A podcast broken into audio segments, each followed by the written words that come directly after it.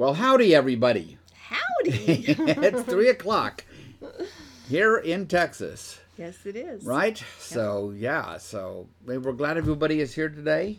We sure are. Um, it was uh, good seeing a lot of people at church yesterday. Yes, I felt like the 9:30 service was well attended. Class was well attended, both in person and online, and and it was just great to see everybody and be out moving around everybody again. I guess this Sunday we're going back to normal communion, Normal right? communion. We haven't done for two years. they've been they've been polling us to see who would be available to serve communion. So yes. we're going back to I think normal it, it was two years ago, March. We had the first Sunday in March where we had communion in 2020. so that's kind of a real marker for That me. is, it's a real going back to normal communion. Yes. So anyway.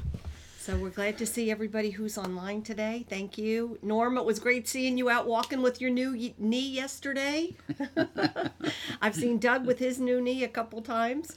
So wonderful. We have all these bionic friends. Yeah, we have Love a lot it. of bionic friends We now. do. The We miracles do. of modern science. Yes. There we go. It's Yep. a good thing. It is. It's so a good thing. wonderful. I mean, I know it's tough when we've been very blessed and haven't had to have um, any kind of replacement surgery yet, but it's just so great. I mean, I know that people suffer those first couple weeks pretty badly, but we see you guys again in a few weeks, and it's just amazing, right? It's, it's, it's Just- amazing. Just, amazing.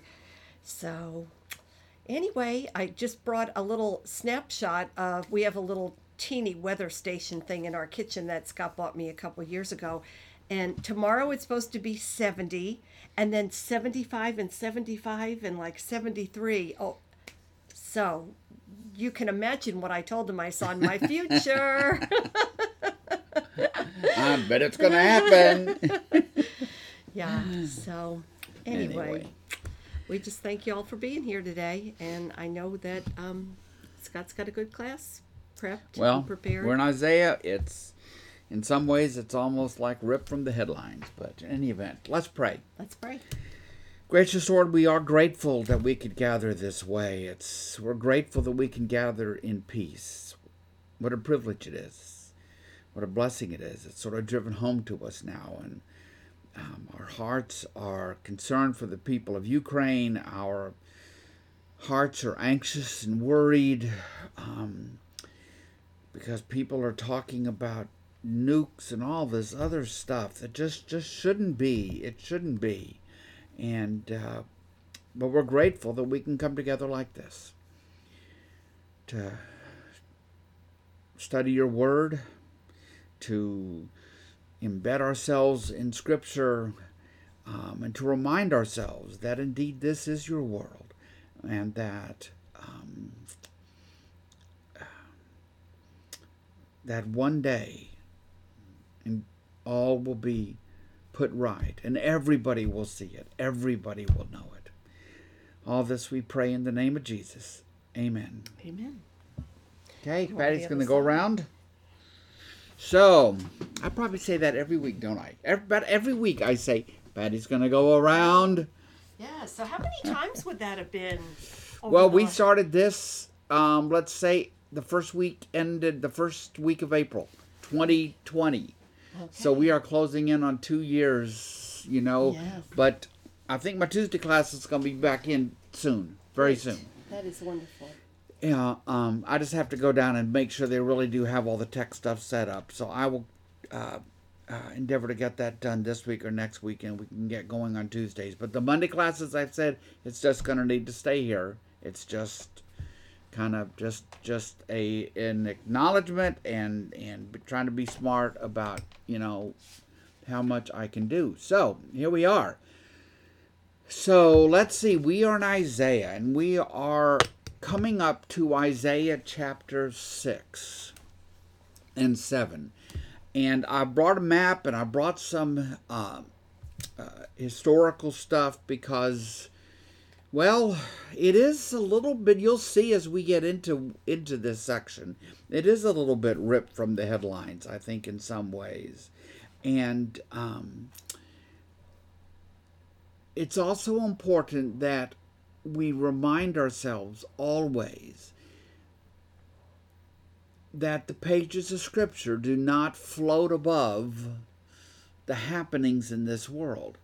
That that Scripture comes to us um, is given to us, is passed on to us by real people in real places at real times, and and it's sometimes things go well for them, and sometimes they go terribly for them, and um, many times their fears are our fears, and our fears are their fears, and and so you just can't you just shouldn't rip scripture apart from that. You can you you shouldn't rip it apart from the context right? You lose so much of the richness so much of the so much of the meaning behind it. Um, if you don't if you don't put a little effort into understanding who wrote this right and when they wrote this. So you're going to see. So for example we are at chapter 6 in isaiah Last week we did the fruitful, the unfruitful vineyard, really, is what it was about. God plants a vineyard, and it's, of course, a metaphor. The vineyard is Israel, and how disappointed God was in Israel. He wanted good fruit, and instead he got bad fruit. Well, this week, it, the whole thing kind of changes because now we come to this uh, commissioning of, of Isaiah. That's what chapter 6 is largely a commissioning of Isaiah. And so it's a natural thing to ask yourself well, is this his initial commissioning? If so, why is it in chapter 6 and not back at the beginning like Jeremiah's, like in the book of Jeremiah? Um, and when you add it all up and you look at the different people who have spent much of their lives studying Isaiah, by and large, most think that this is not his initial commissioning. This is like a recommissioning um, for the work that he is going to have to do with um, the king of Judah. Right? So this comes, it as it is placed in the book on the scroll, it comes um, after he has already been working as a prophet right like we get in chapters well some of the some of the messages these oracles we get from god through isaiah in chapters 1 and 2 and 3 and 4 and it's preaching about the, the fruitful vineyard and the rest. Okay so we come to chapter 6 though and it's a powerful story. It's a powerful vision. It's it's it's it's famous.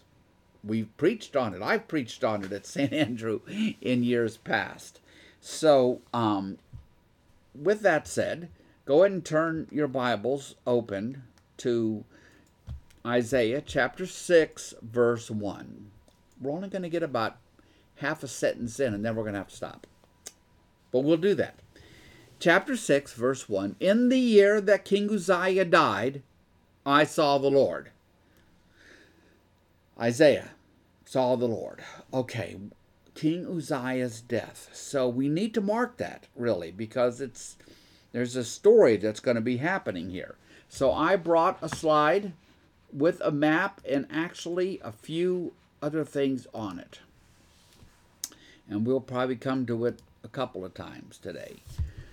So, this map here is the illustration of the nation of Israel in the north, Judah in the south. They are all Israelites. Okay? They are all descendants of Abraham, but they are in two kingdoms. They had been this way for nearly 200 years. And there have been kings of the north and kings of the south, kings of Israel and kings of Judah. If you remember to week one, back to week one, I said that Isaiah was a prophet who worked in the kingdom of Judah. Okay, um, King Uzziah was a king of Judah. And King Uzziah, who died, look to the dates are on the slide, he died in 740 BC. Now, he had been on the throne a long time, like 52 years. The first few years, he had been a co regent because of his youthfulness, I think with his father. In his last years, he was a co regent because of his failing health with his son Jotham. But Uzziah dies in 740, which is a good time marker for us. Um, and we'll come back to the rest of those dates when we get to get to chapter 7, as well as the arrow, which is pointing us to Aram.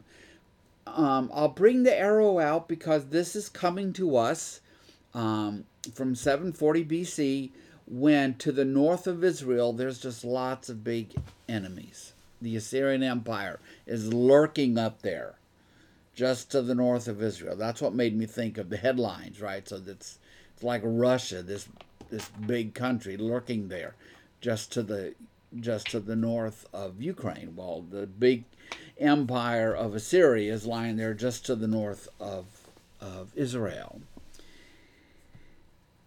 And it's about 740, so we're still we're about 18 years away from the final destruction of the northern kingdom at the hands of of Israel. So, in any event, we can I'll, we'll go back to the scripture. In the year that King Uzziah died, I saw the Lord, high and exalted, seated on a throne, and the train of his robe filled the empire. The, the hem of his robe, if you want to think about it that way, filled, filled the temple. Filled the temple. So, first of all, where is he? Where is Isaiah when he has this vision? Well, most think, I think it's, we'll take the simplest explanation that he is in the temple. Okay? And he has this vision of God in the temple. And what sort of vision is it? It's a vision that em- emphasizes God the sovereign, God the king, because it's focused on God, it's focused on his throne, it's focused on his robe. Now, why does it say something like, the hem of his robe filled the temple? Because you see, God is too big for the temple to be contained by the temple. That's the idea. I mean, th- I mean this is this is not a God who's going to be contained and held within a building, as many of the pagan gods were thought to be in some way. No, this is this is a mighty God. The best you can do is keep his hem in there, or the train, you know, the little part that kind of trails behind when the king is walking along. But it's it's a, this is a very vision very much much focused on the sovereignty and holiness of God. Verse 2. Above him, Isaiah writes. Now, you got to understand. I mean, Isaiah is having a vision, right? That he is now trying to reduce to words. So that isn't easy. You know, like most, like nearly all these visions in the Old Testament, I see people who will try reducing them even to two dimensional art. It doesn't work too well it's it's it's better that we have the words and we let our own minds just absorb them and imagine as best we can with Isaiah. Understanding that we don't really know exactly what he saw in his vision exactly what he experienced in this in in these moments. So verse 2 above him above the lord I need my glasses on. were seraphim. Seraphim. Okay, this is the only place in the Bible where you encounter seraphim, which is taken directly from the Hebrew. The word, the Hebrew word, basically seraphim, is brought into English as basically ser- seraphim. So um, they are spiritual creatures. Any reason to think they're divine? No. God is God, everything else is God's creation. And in the Bible, you have generally three different, be a funny way to put it, three, three different species of spiritual beings. You have seraphim, which you encounter right here and nowhere else. You have cherubim. Cherubim are guardians, often composed of different animal parts and with eyes all around because they'll be the guardians posted at the Garden of Eden or posted around the throne of God looking in every direction. And then you have angels. And within the angels, you have some angels who have chosen for God, which we call angels, and then you have some angels who have chosen against God, which we call demons.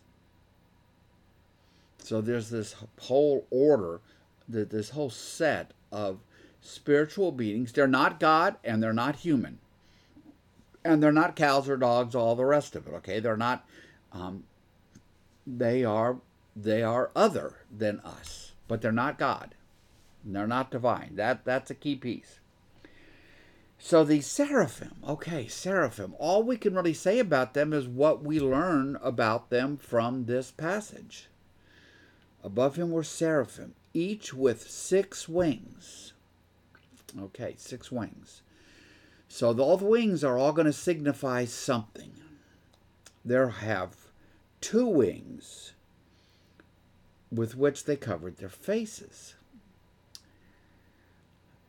Probably because, being creatures, they need to be, even they need to be protected from the holiness of God.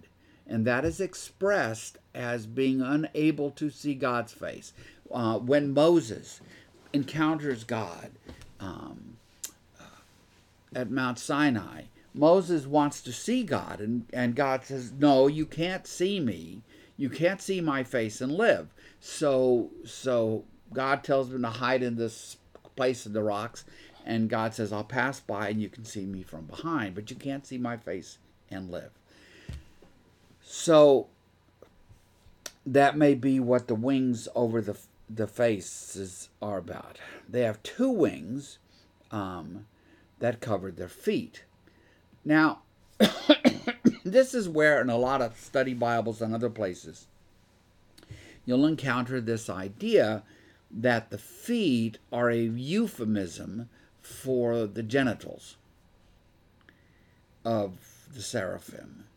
And I've been familiar with that. I've I, I've probably taught it a few times in the past. I have left that idea. Um, there's no notion in this that the seraphim are sexual beings in the way that humans are sexual beings. Um, there's not any really strong basis for this idea that the feet were a euphemism for for for genitals among the Hebrews. Just really not. And so so most of the scholars that you'll read today will try to steer you away from that idea. So, why are they covering the feet? Maybe a little bit like the face, like their their face. They're covered up because as signifying they can't even they can't even step on holy ground. They're flying, I grant you, but it's the same idea. Moses, you see, can't step on his warned against stepping on the holy ground around the burning bush. Right? The whole emphasis here is on God's holiness. So that makes some sense to me that they cover their faces, they cover their feet. It's all an acknowledgement of the God being holy, right? In a way that even the seraphim are not. And the last two, they were flying. Well, that's easier to get, okay? Because for the ancients, you see, we're here, God is above. There's this, you know, that's we'll call that heaven, and we'll call this earth, and then there's the mid heaven, and that's where that's that's where they're flying and they're coming from, and it's why um, they just fly like birds, I guess. I guess that's that's the idea because they're going to be flying around the throne here. You know, like so much of this, we have to be pretty humble in our interpretation. But anyway, so these these seraphim, six wings, two are the face, two are the feet, using the other two for flying, and they were calling to one another, what? Holy, holy, holy is Yahweh Almighty. The whole earth is full of his glory. My favorite hymn growing up in the Episcopal Church was Holy, Holy, Holy. My father's favorite hymn. Exactly, Patty's dad. At the Catholic Church. At the Catholic Church, his favorite hymn was Holy, Holy, Holy. I just, you know, when the when we're in church and everybody's standing up and the choir is big and we're singing Holy, Holy, Holy, that is just a moment that gets me every time Well, that's the seraphim flying around the throne, lifting up what? The holiness of God Almighty, Yahweh Almighty. Right? So much, so much distance from little Isaiah. So, verse 4, Isaiah writes, Well, at the sound of their at the sound of their voices, the doorposts and the thresholds shook, and the temple was filled with smoke. This is intense. These in his vision there are these theophanies of the presence of God and God's hugeness and mightiness and bigness and holiness. Everything is shaking. Everything is filled with smoke. The seraphim are flying around the throne. Holy, holy, holy is Yahweh Almighty. The whole earth is full of His glory. And what is Isaiah's response? Absolutely the right one. Woe is me, I cried. Woe is me, I cried. I'm ruined for I am a man of unclean lips, and I live among a people of unclean lips, and my eyes have seen the King, the Yahweh Almighty. He grasps the distance, he grasps the chasm between sinful Isaiah, sinful Israel, sinful humanity, and this holy, holy, holy God.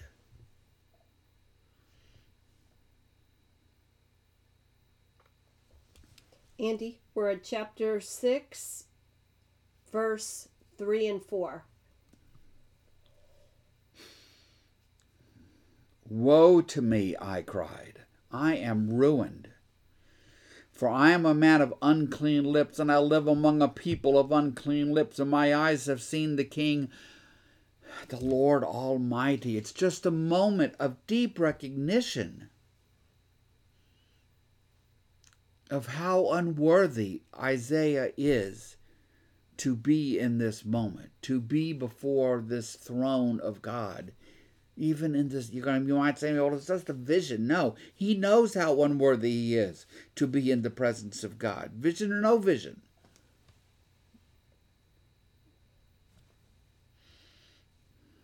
And he rightly feels lost, doomed.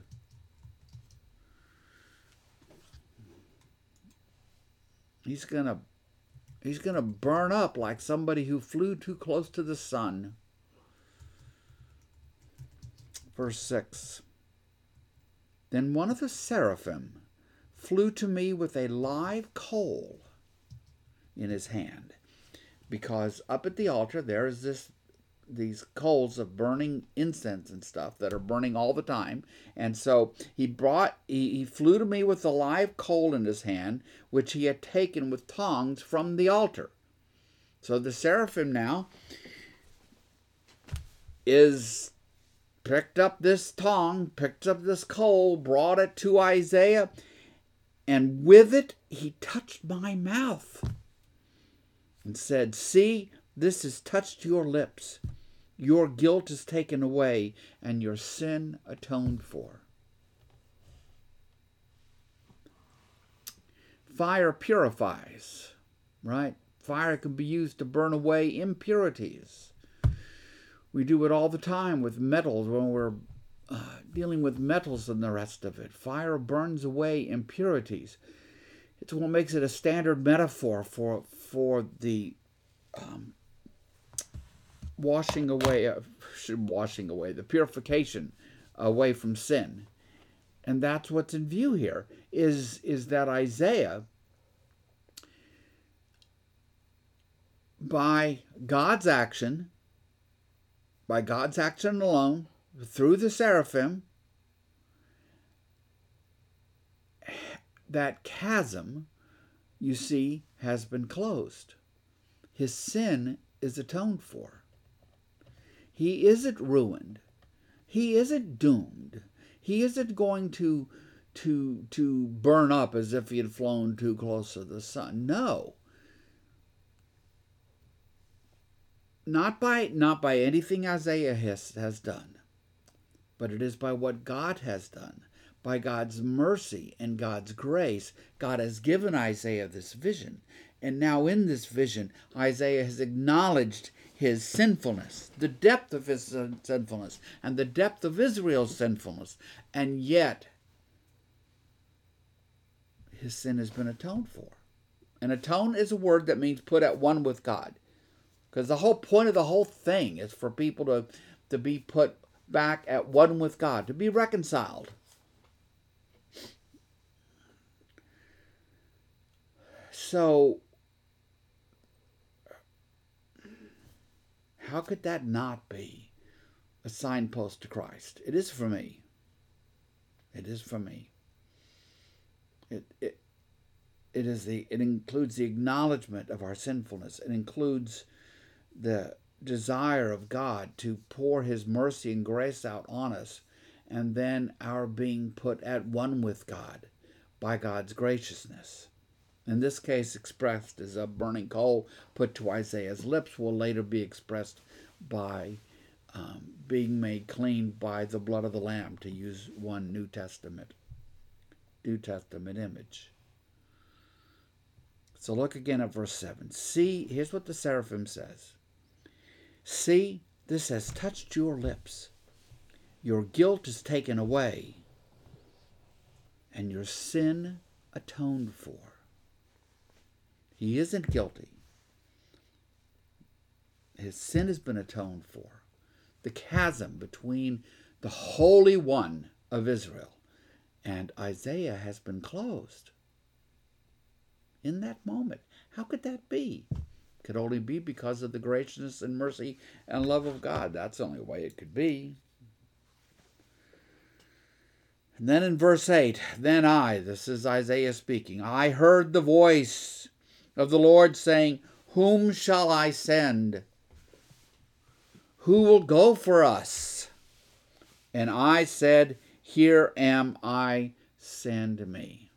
Famous line, hymns written with it, the rest. Who will go?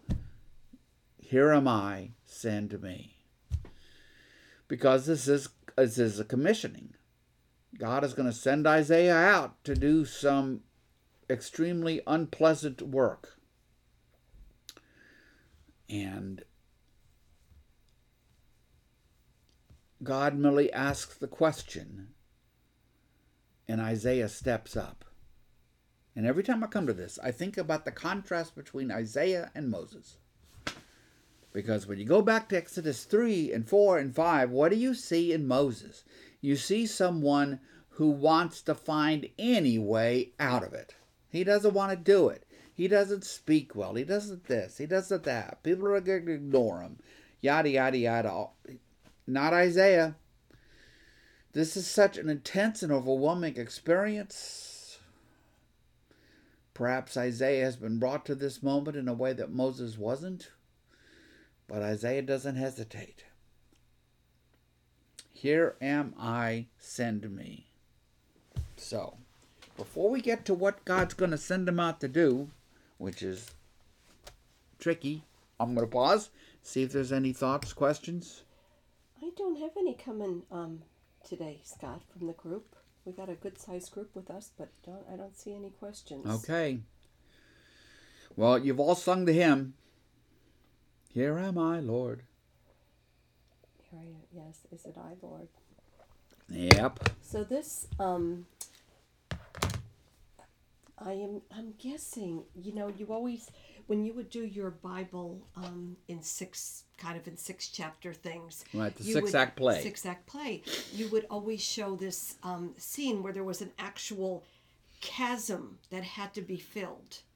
So we know now that Jesus filled that Yes. chasm for us. That so in this, since Isaiah, Jesus has not come yet. He there hasn't been a Messiah yet.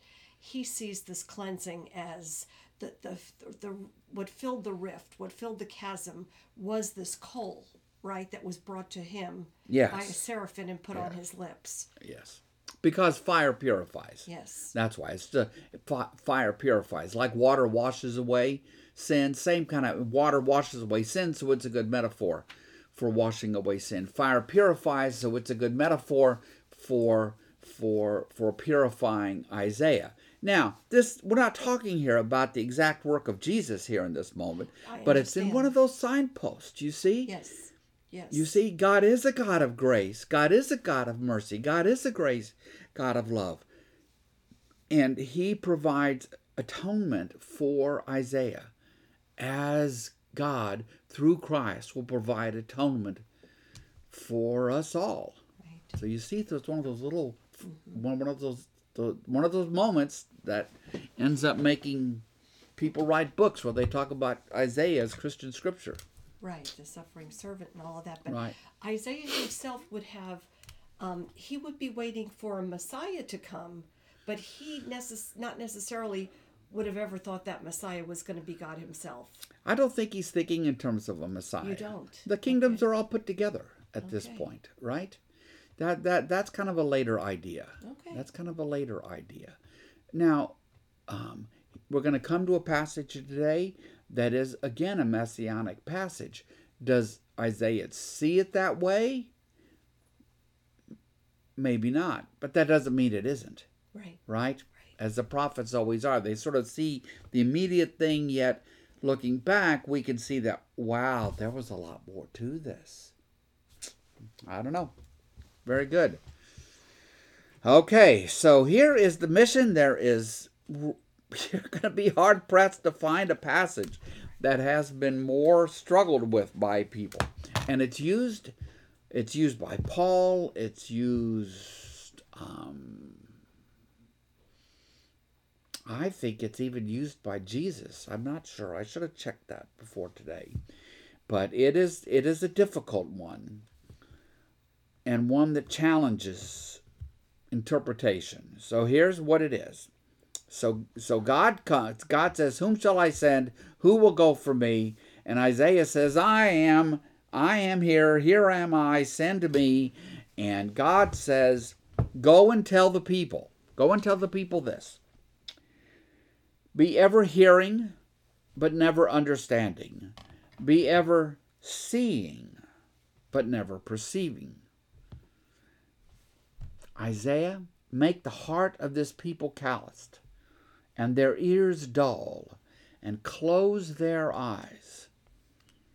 Otherwise, they might see with their eyes, and hear with their lips, and understand with their hearts, and turn and be healed. So you read that and you go, wait, wait, this is all backwards. It's backwards.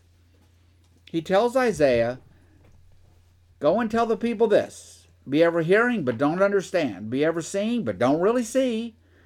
Isaiah, make the hearts of the people callous, make their ears dull, but close their eyes. Otherwise, well, I mean, what we don't want to have happen is that they might see with their eyes, hear with their ears, understand with their hearts, and turn and be healed. And if you are like me and nearly everybody else that comes to this passage, you're going, okay, okay, what's up? Well, there are those who would say what is happening in this passage is that God is sending Isaiah out to pronounce judgment on a people who have already been judged. And God doesn't want them to repent or to hear or to turn away from their evil ways. Um, God wants them to stay faithless so that that judgment can be carried out.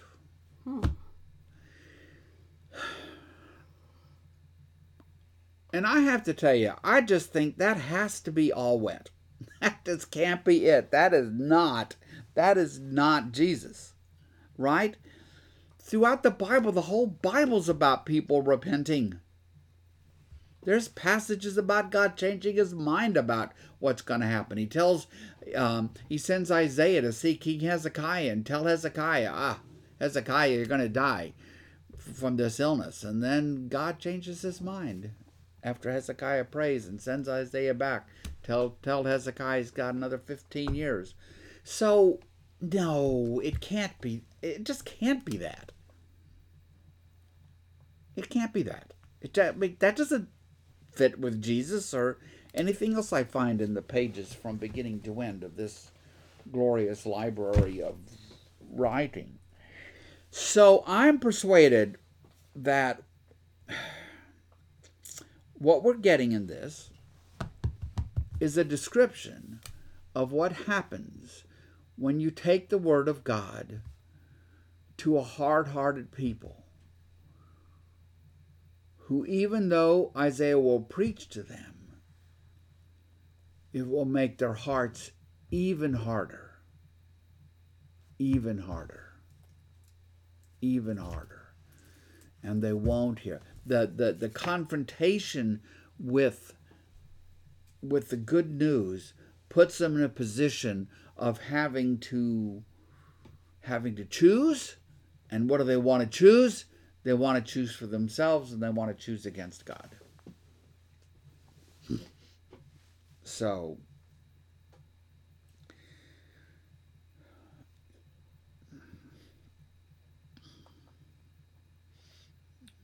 but I just don't see how it could be read as God not desiring people's repentance. What is what is this all about? If it's not about God's desire for people to repent. Um, look at the story of Jonah. Jonah goes telling the people of Nineveh, God is pouring out judgment upon them, and they repent. Everybody repents. The king repents. Everybody in the entire giant city, the enemies of, of, of the Israelites, they all repent. And guess what? Judgment doesn't fall on them even though Jonah had gone there pronouncing it, and he had he got mad at God about it, saying to God, "Come on, you sent me there. I preached judgment, and yet, how darn it all, they all repented." you know, and you read it, you go like, "Oh, Jonah," you know, understand what's happening here. So. It's a very famous passage. This passage right here, verses verses 9, 10, and I invite you to do some reading around on it. You'll encounter it at other places in Scripture. It's it's a challenging thing, and I just urge you to just reflect upon the possibility that what is being described here is God's word itself confronting people, and that and that making their ears calloused and their eyes blind right? Linda put there that it reminds her of uh, verse 9 reminds her one of Jesus's parables. Kind of like, it'd be kind of like a mystery that you have, not really mystery, but you know, something that you have to. You have to, that's a, it's just a challenge. But yes. anyway, there we go. That's Isaiah's task. So, whatever exactly we make of this, Isaiah's task is go out and preach preach the Word of God, bring the Word of God to a people who don't want to hear it. They just don't want to hear it. And that, my friends, would be a difficult thing to do. So, being a smart guy, Isaiah then says, Well, for how long, Lord, am I going to go out and do this? And God answered, Until the cities lie ruined and without inhabitant, and until the houses are left deserted, and the fields ruined and ravaged. In other words, until the very, very end. Just keep bringing them the word. Until the Lord has sent everyone far away, and the land is utterly forsaken. And though a tenth remains in the land, it will again be laid waste. But as the terebinth and oak leaf stumps when they are cut down, so the holy seed will be the stump in the land. And that is the same idea we did this last week. That stump with a seed, a branch, same idea is about there always being a faithful remnant from which a faithful people will emerge, even after ruinous consequences fall on a faithless people.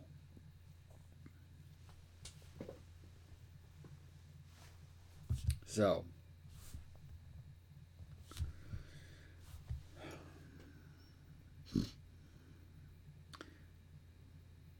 that's quite a vision, particularly in, in, in verses 1 to 1 to 8. Quite a vision. Isaiah's commissioning. Okay, so anything about that, Patty? No. Okay, so now we're going to go on to um, Isaiah chapter 7.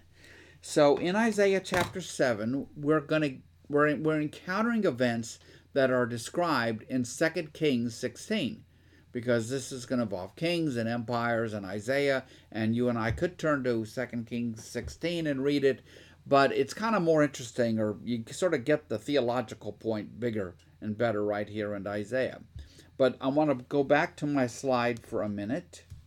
And Scott, Andy just put a comment up yeah. there. He said, you know, what we were just finishing up on.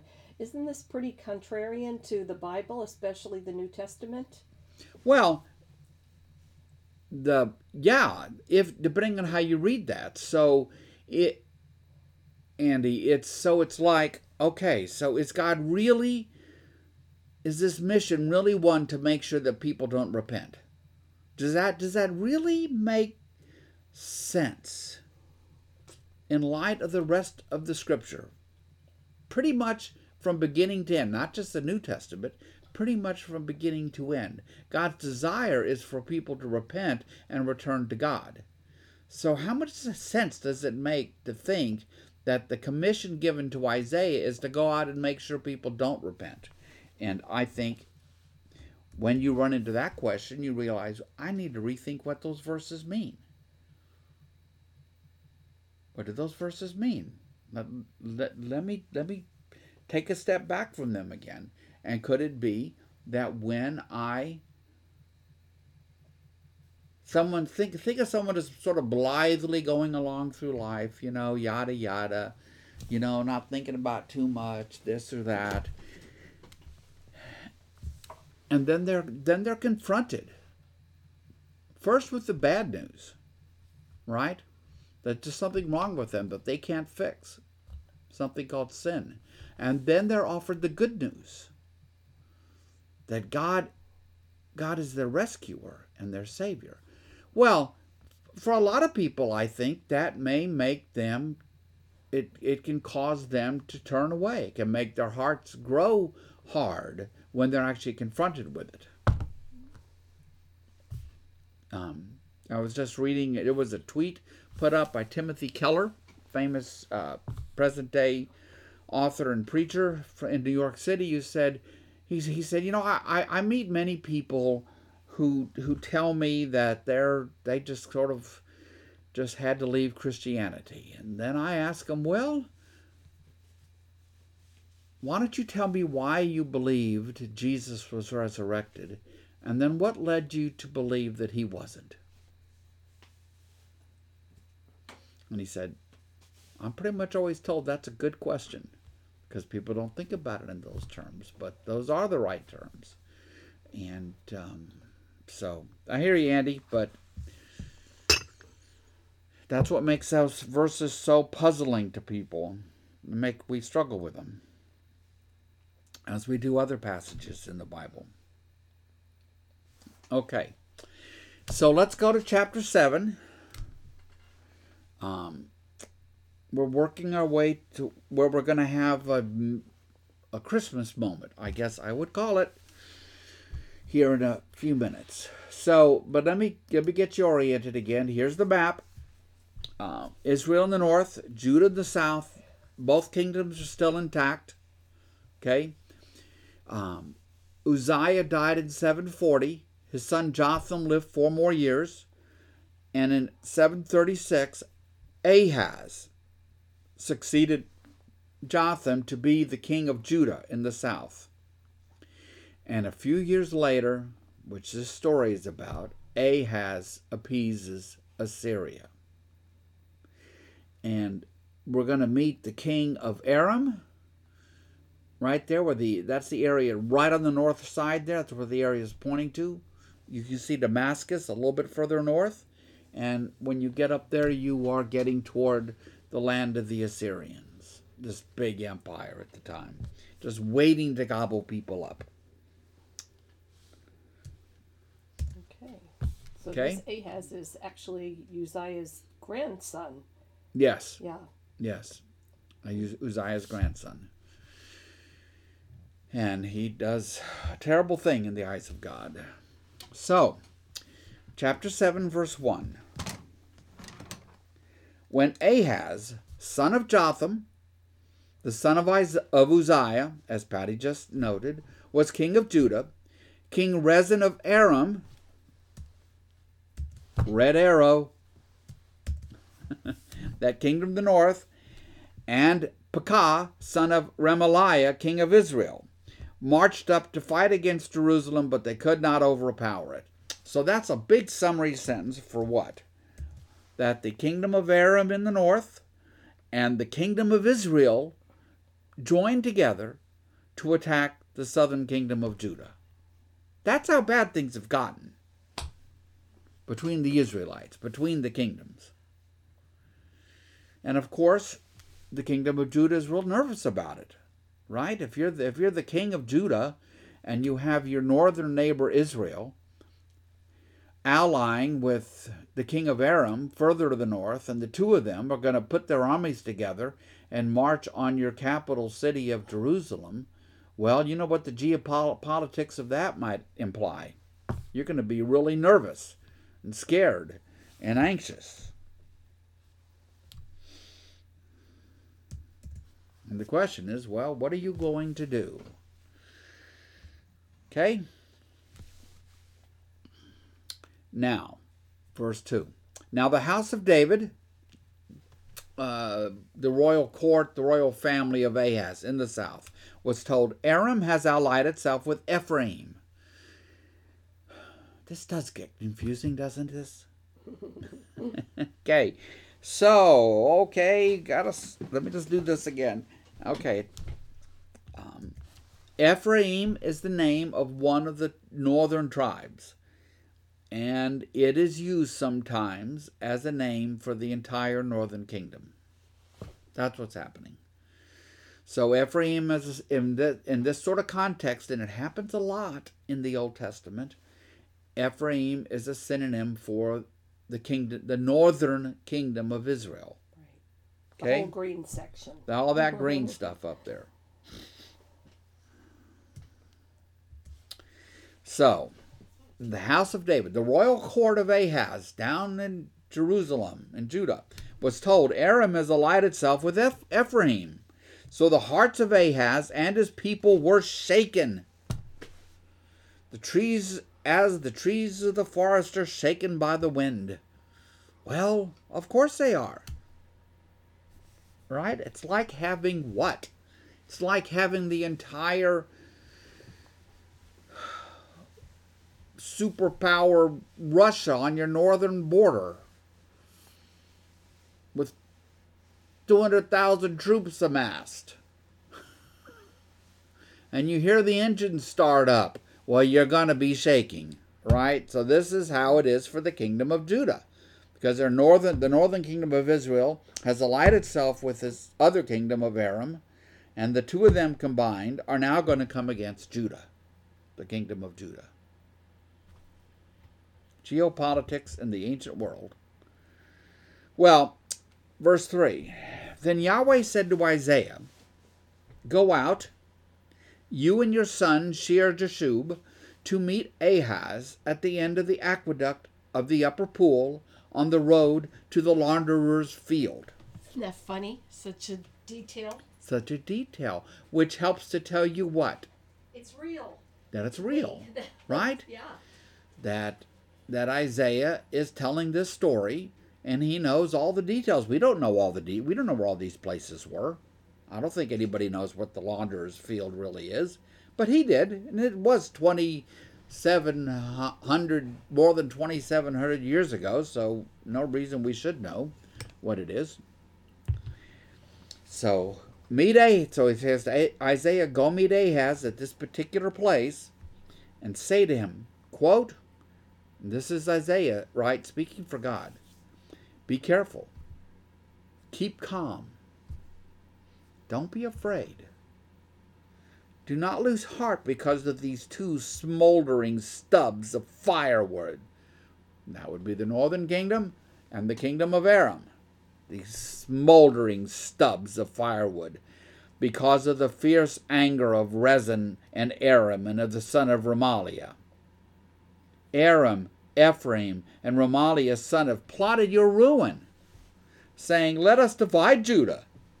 Let us tear it apart and divide it among ourselves and make the son of Tabeel king over it.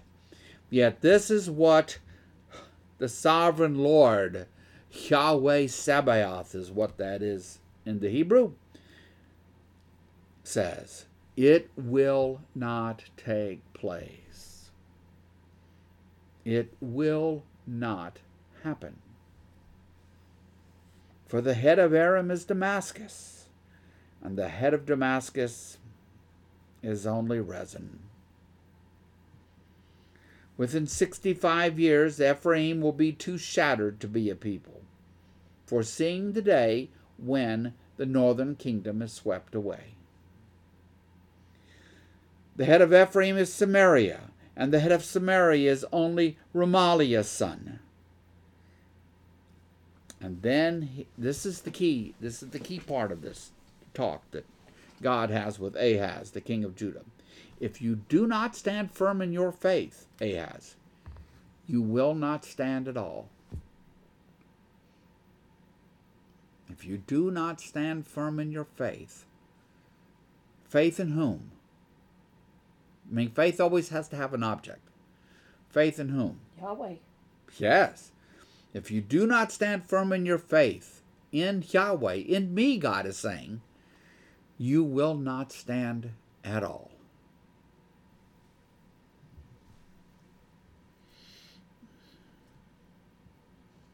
This is, this is a constant theme through the Old Testament that the leaders of God's people were to think and operate differently. They were to trust God in all things, not their geopolitical machinations and ambitions and alliances and treaties and stuff. They were to trust God. If you do not stand firm in your faith, God says, you will not stand at all.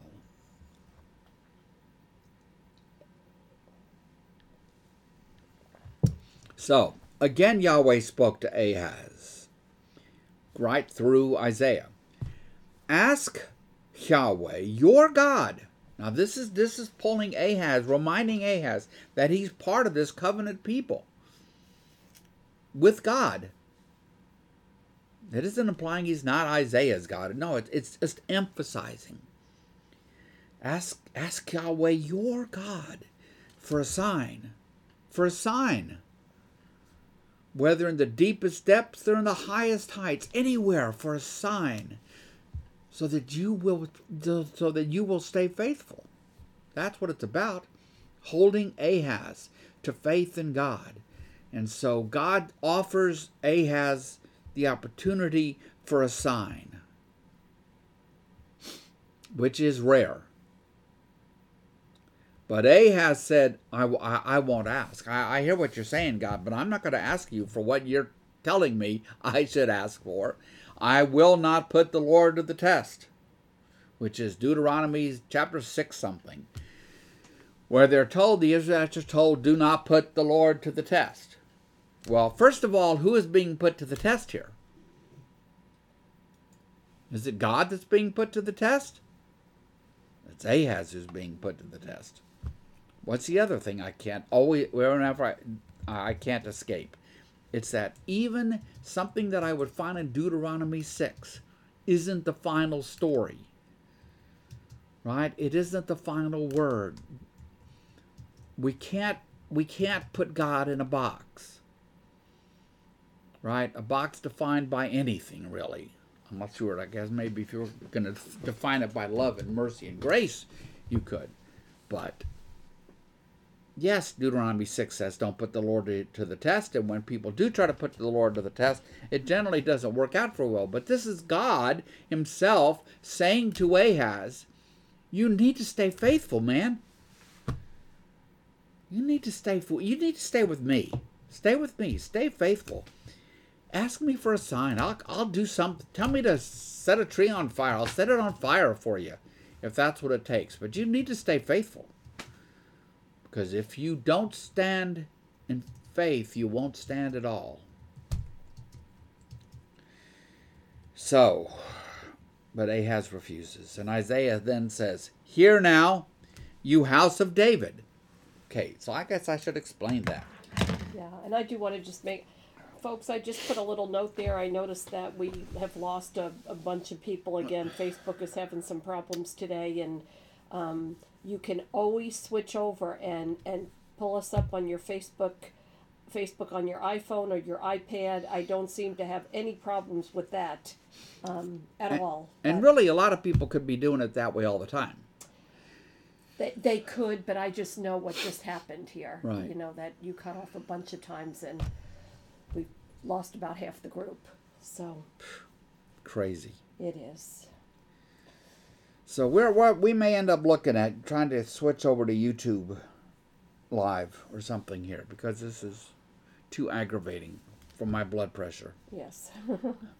Okay, so let me explain this House of David comment. There was once, 200 years before the events we're reading about here, when there was a united kingdom of Israel. The first king of the united kingdom of Israel was Saul. The second king of the united kingdom of Israel was David. The third king of the united kingdom was Solomon. After Solomon's death, the two the kingdom splits into two. But while David is king of the united Israel, in 2 Samuel 7, God comes to him and promises him that one from his family would always sit on the throne of Israel. And for the Jews, that is lived out in the throne that is in Jerusalem, and that is the throne that is in Judah once the two kingdoms split.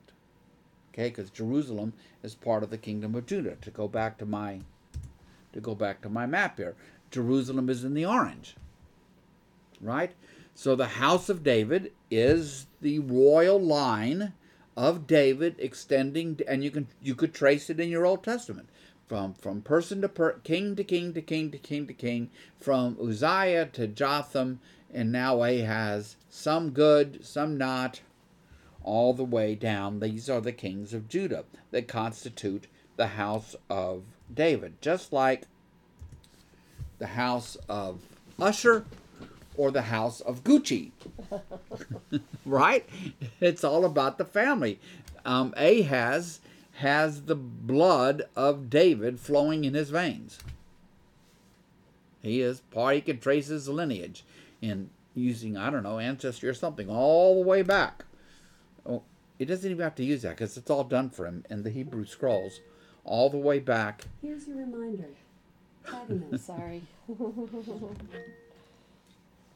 All the way back to to David. So Isaiah is addressing the royal household, the royal family, the royal council of of the kingdom of Judah in verse 13. So Isaiah says, "Hear now, you house of David, is it not enough to try the patience of humans? Will you try the patience of my God also?"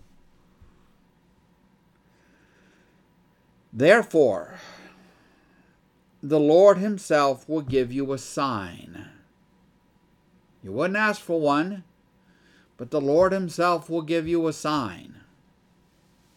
The virgin will conceive and give birth to a son, and will call him Emmanuel. He will be eating curds and honey when he knows enough to reject the wrong and choose the right. For before the boy knows enough to reject the wrong and choose the right, the land of the two kings you dread will be laid waste. All right, so Got a lot of people back. in the in the land in in the way the prophets see this, the way they work, there are these far-reaching signs. Okay, so there's obviously this far-reaching sign that was taken by the Christians by Matthew when he writes his gospel that the virgin here in Isaiah chapter 7 verse 14 is Mary and that the son is Jesus and that he is Emmanuel which means God with us even though Jesus is never called Emmanuel in the in the gospels. So I was interestingly John Henson came up to me on Sunday because he had been studying in a course or something somewhere and he wanted to talk about this word virgin in verse 14 because if you had an NRSV you would find that it says young woman. And yet in the NIV it says virgin and there's been a lot of ink spilt around that and I will try to sum it up this way the Hebrew word there is a word that could be used to describe a virgin, but not exclusively. It could be a young woman. But in almost all contexts in the Hebrew scriptures, that young woman is an unmarried young woman, which implies that she's a virgin because they weren't supposed to have, you know, sex until they were married. And I think that is such a strong connotation to the use of the word here that a couple hundred years before Jesus, when Jewish scholars took the Hebrew and they translated it into Greek right here in this place, the Greek word they chose to use was the word parthenos, which means virgin. Period. It means virgin. So I think the translators of the NIV really get this right. I do think we should use the word virgin to to um, in this place, and I certainly can't help but given what Matthew and, and the others say, that you see Mary as this virgin and, and Jesus as the son who will be called Emmanuel. All right? But in 736 BC, nearly 750 years before Jesus was born, what did this mean to Isaiah? What did it mean to King Ahaz? What did it mean to the other members of the royal court? Scholars have searched high and low to find good candidates to be the woman and her child. And if you got a hundred of them in a room, you would have a hundred different answers which means they don't have a clue. So perhaps it's as simple as this that Isaiah, just imagine, just, just imagine a minute, that Isaiah is there before Ahaz, and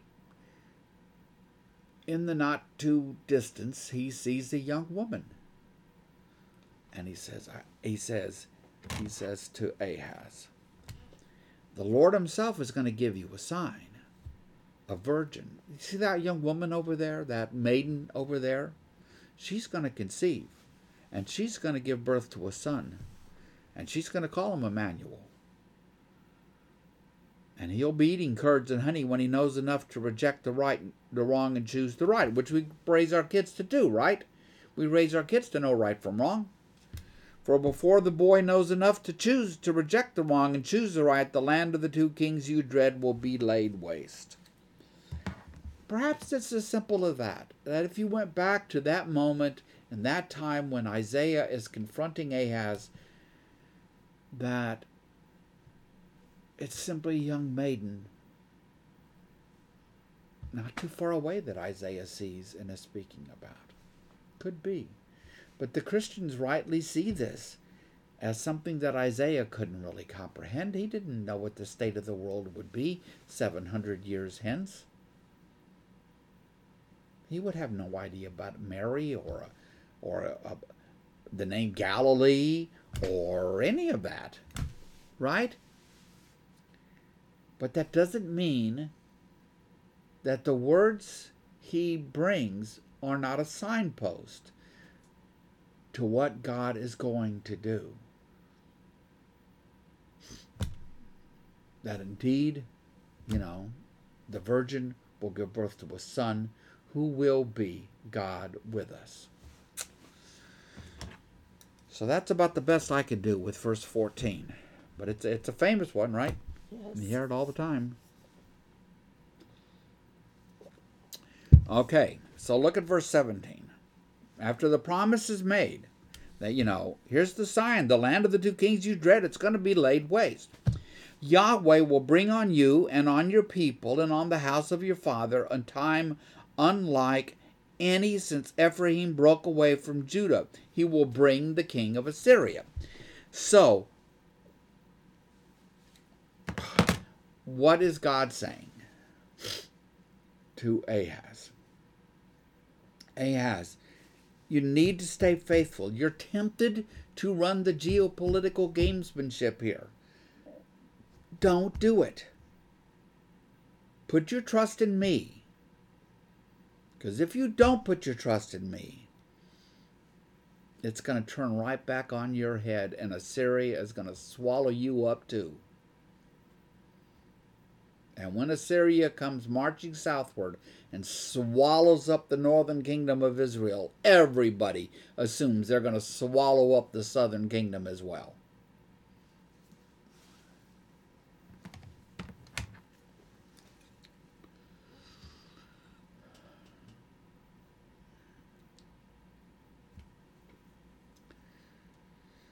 Verse 18.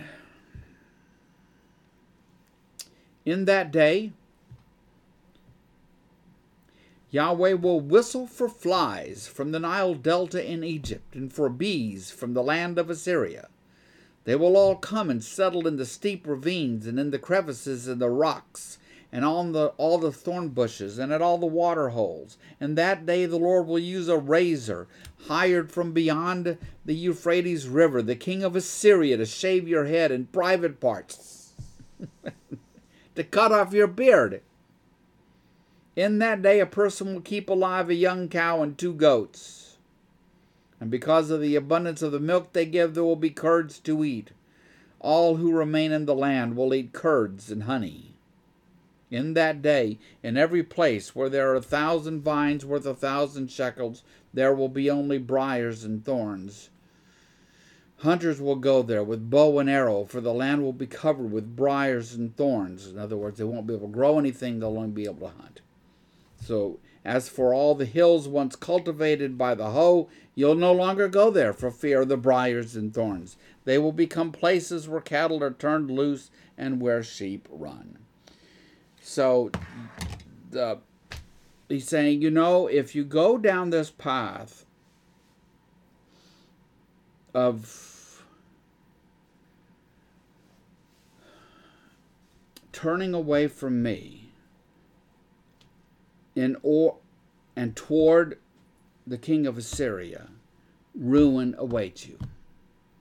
And yes, there will be people left back in the land because there's going to be this remnant preserved. But you're going to reap the whirlwind you're going to reap the whirlwind. Hmm.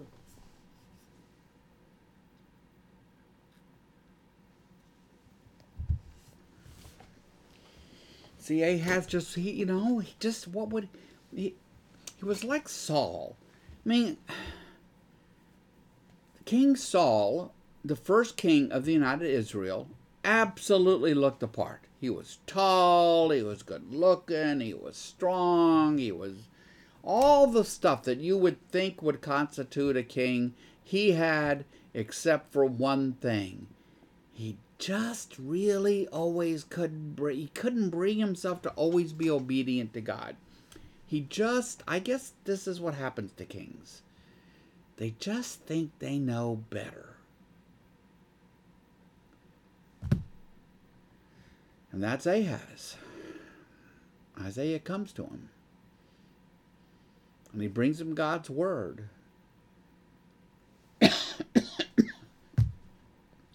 and Ahaz and and tells Ahaz, "You need to stay faithful. Ask me for a sign." And Isaiah is not. Uh, Ahaz is not going to do it.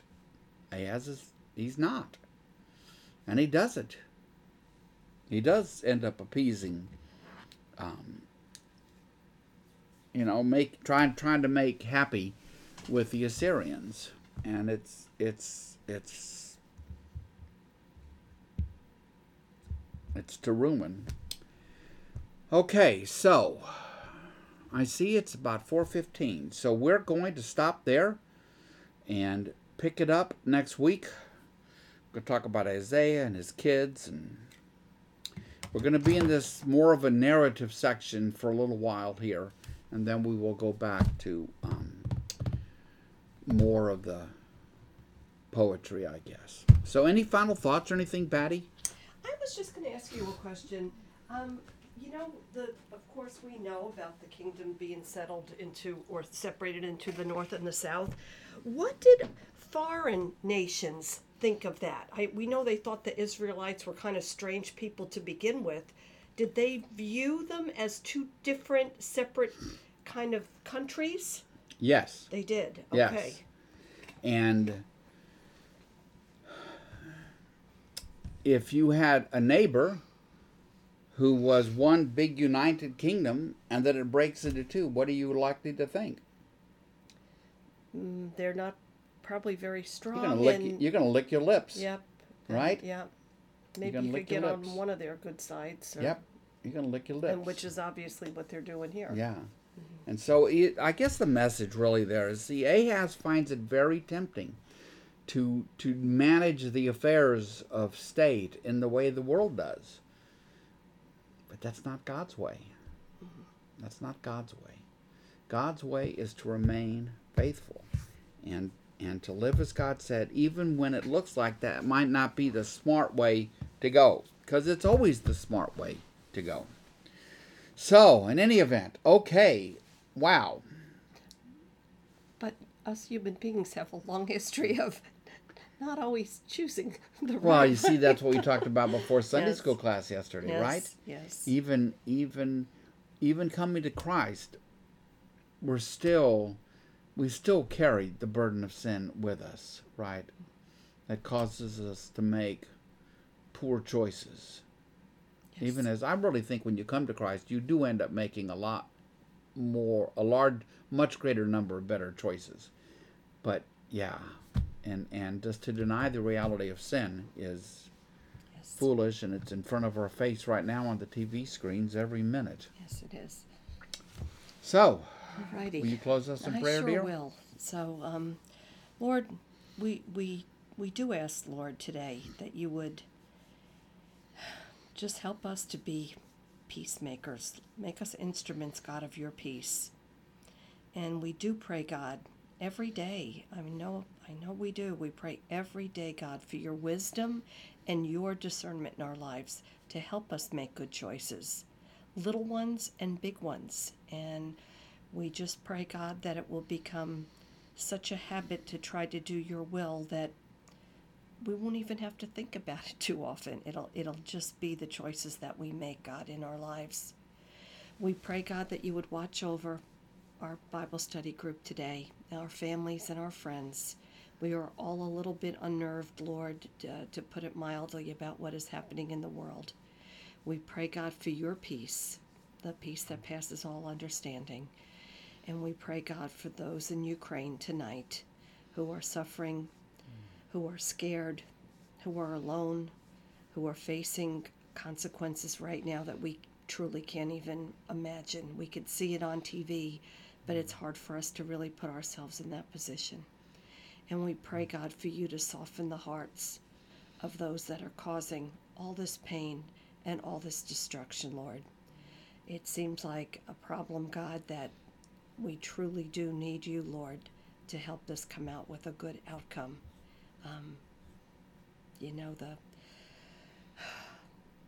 there's just there's just so much destruction that could possibly happen, Lord, and we are praying for you to intervene. We pray, God, for your peace in the world right now in Ukraine and Lord in each one of us. Lord, we lift up all of these prayers to you this afternoon, and we pray them all in the great and glorious name of your Son, the peacemaker, Jesus. Amen. Okay, adios, everybody. Bye, friends. Bye, friends. See ya tomorrow, maybe. Yeah, we Yeah, got we'll John. be here. We have John at noon. Bye. bye bye.